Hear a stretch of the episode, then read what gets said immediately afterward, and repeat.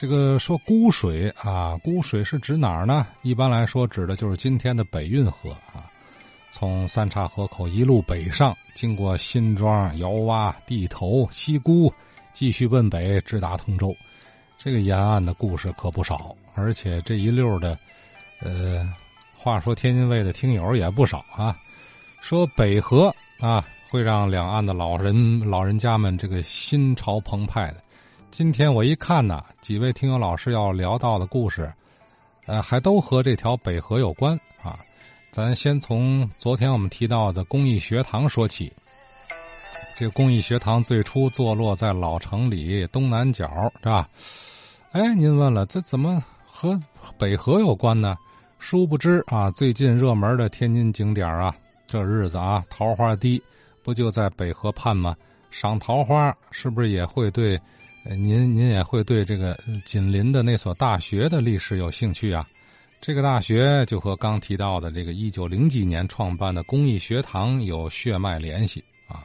咱先来听张少祖张老师说说，河北省立工业学院，也就是现在的河北工业大学，它的前身呢是北洋工艺学堂，创办于清光绪二十九年，也就是一九零三年二月，校址呢出设于。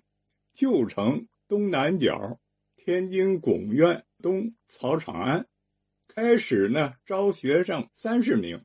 第二年的时候，也就是一九零四年九月，改名为直隶高等工业学堂，也叫直隶高等工艺学堂，由这个周学熙任总办的工艺总局经办，所以周学熙呢就任监督。这个北洋工艺学堂啊，它是中国最早的一所工业专科学校。它的位置呢是在拱院的前面那口空地，在这个建筑的东北建了楼房呢数十间，又在这个西面建了化学厂、机械厂，为世袭之用。学校开始呢是分正科和速成科。正科呢有应用化学科、机器学科；速成科呢有制造化学科、意匠图绘学科。光绪这个三十三年的时候，就是一九零七年，他的学生的这个人数日增，学社呢显着非常偏窄，所以呢，他就在这个河北黄尾路。另建校舍，在这个清光绪三十四年（一九零八年）的时候，迁入了新址，添筑了学舍，增置了设备。在一九一一年，这个学校已经有教职员工二十五人，学生是八十三名，并附属一个中学堂，学生人数不多，十五人。一九一三年的时候。它改为直隶公立工业专门学校，添设了工厂，增添了仪器。它附设一个甲种染织工科。此时呢，学校分预科、机械科、应用化学科，但是当时是只收男生的。一九一六年的时候，该院各科在北京啊参加比赛啊。教育部呢审查以后，呃列为甲等，发给了一等奖状。后来呢，因为这个屡有战事吧，校舍被占，西楼和角楼又被这个焚毁了。到一九二六年，由魏元光掌校以来呢，修整添设设备，从这个建筑上恢复旧观。一九二八年，这个学校改成。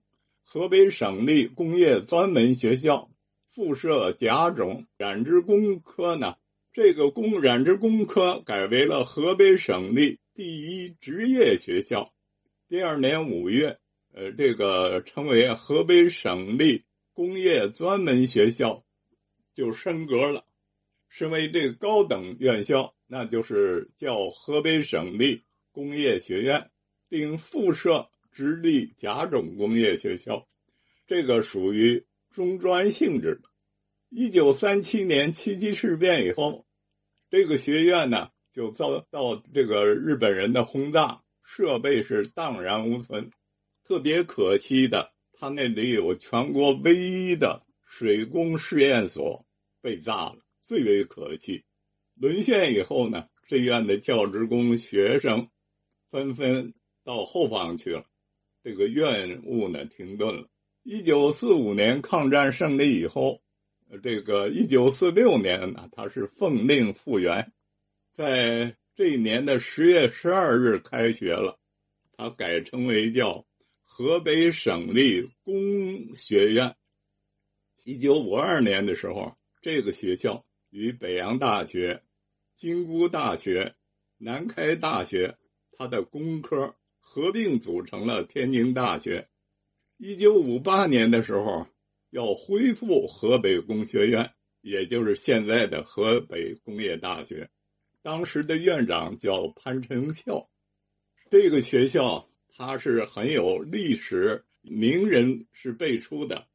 在一九一零年，著名学者李叔同弘一法师啊，由他的老友，就是高等工业学堂的语文教员周小林介绍，在这个学校呢担任。图案教员，这个学校的校风啊，那是生活朴素，埋头读书，思想有点保守，呃，这个但是都喜欢体育，呃，这个学校的学生呢，积极的参加了这个历次的爱国运动，特别是在五四运动期间，天津最早的革命团体觉悟社的成员，天津学生联合会的会长，呃，叫陈志度。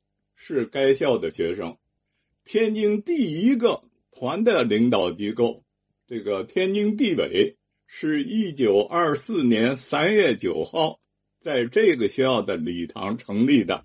于方舟呢任委员长，邓颖超呢当选为委员。好，这是张少祖张老师啊，给我们介绍这个河北工业大学往前倒啊。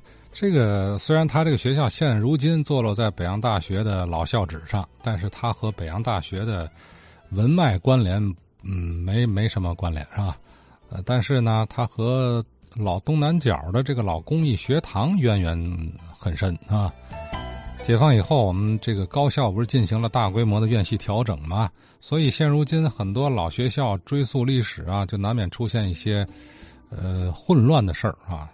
他都是啊，他这个学校，他这个这个系啊，单独抽出去和呃哪几个学校的什么什么系合并组建了一个什么学校，然后再拆其他的院系，再去合并同类项，是吧？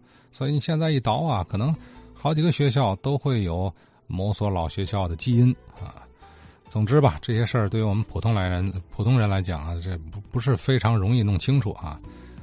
好了，咱不说这个了啊，挺烧脑的一个事儿啊。嗯，那么话说回来啊，还是这个公益学堂啊，他不说了吗？最初创建在东南角贡院旁边有个草场庵啊，这个地块要说开始的时候啊，这个公益学堂啊，它这个等级还是挺高的。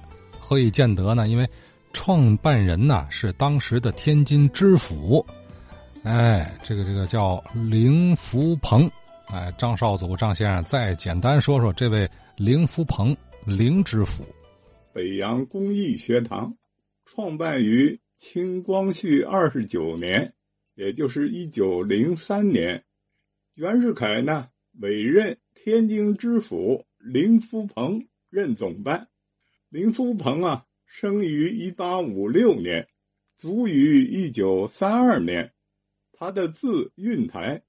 广东番禺人，清光绪也就是一八九五乙未科的进士，他与康有为啊是同科进士，现在的名字还列在北京孔庙的石碑上。他历任七品小军官、户部主事兼军机帐金同郎中。光绪二十七年，也就是一九零一年。任这个天津府的知府，兼天津工艺所的督办。一九零二年呢，任天津普通的中学堂，后改为官立中学堂的总办。后来呢，调任了保定府的知府。就在这一年呢，清政府下诏了，就是预备要立宪，奉袁世凯的命令，他呢负责拟定自治章程，创办自治局。首先在天津呢筹办了自治研究所，接着就成立了天津议事会，自任会长。呃，次年呢。他任天津道，很快的又调任这个长芦盐运使。光绪三十二年，就是一九零六年，他再任天津府的知府。光绪三十四年后，代理了顺天府尹，又转任呢直隶布政使。他一九一五年出任政治讨论会副会长、约法会议议员。二零年呢，任参政院的参政。他是一九三二年二月十五日阴历正月初十啊，不幸病逝，享年是七十七岁。这个林福鹏啊，一生啊讲维新、开明的那么一个官员，他教育后代有方，在北京东城的史家胡同二十四号保留有林家大宅。即林福鹏的故居，这处建筑他送给了女儿，他的女儿是画家、作家，鼎鼎有名的林淑华。现在呢，这个故居呢开辟为史家胡同博物馆。这个大宅子啊，林家大宅在北京还有呢，开辟为史家胡同博物馆。我一听这个，我就羡慕嫉妒。